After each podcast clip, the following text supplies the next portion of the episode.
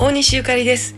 昨日は京都で、丸山音楽堂イベントがありましてね、エル・ラティーノのマスターが全身メキシコでものすごい面白かったし楽しいパーティーでした。私も一生懸命歌わせていただきましたけれども、もう暑さで歌詞が和やでね、もう今になっていろいろ反省しておりますが、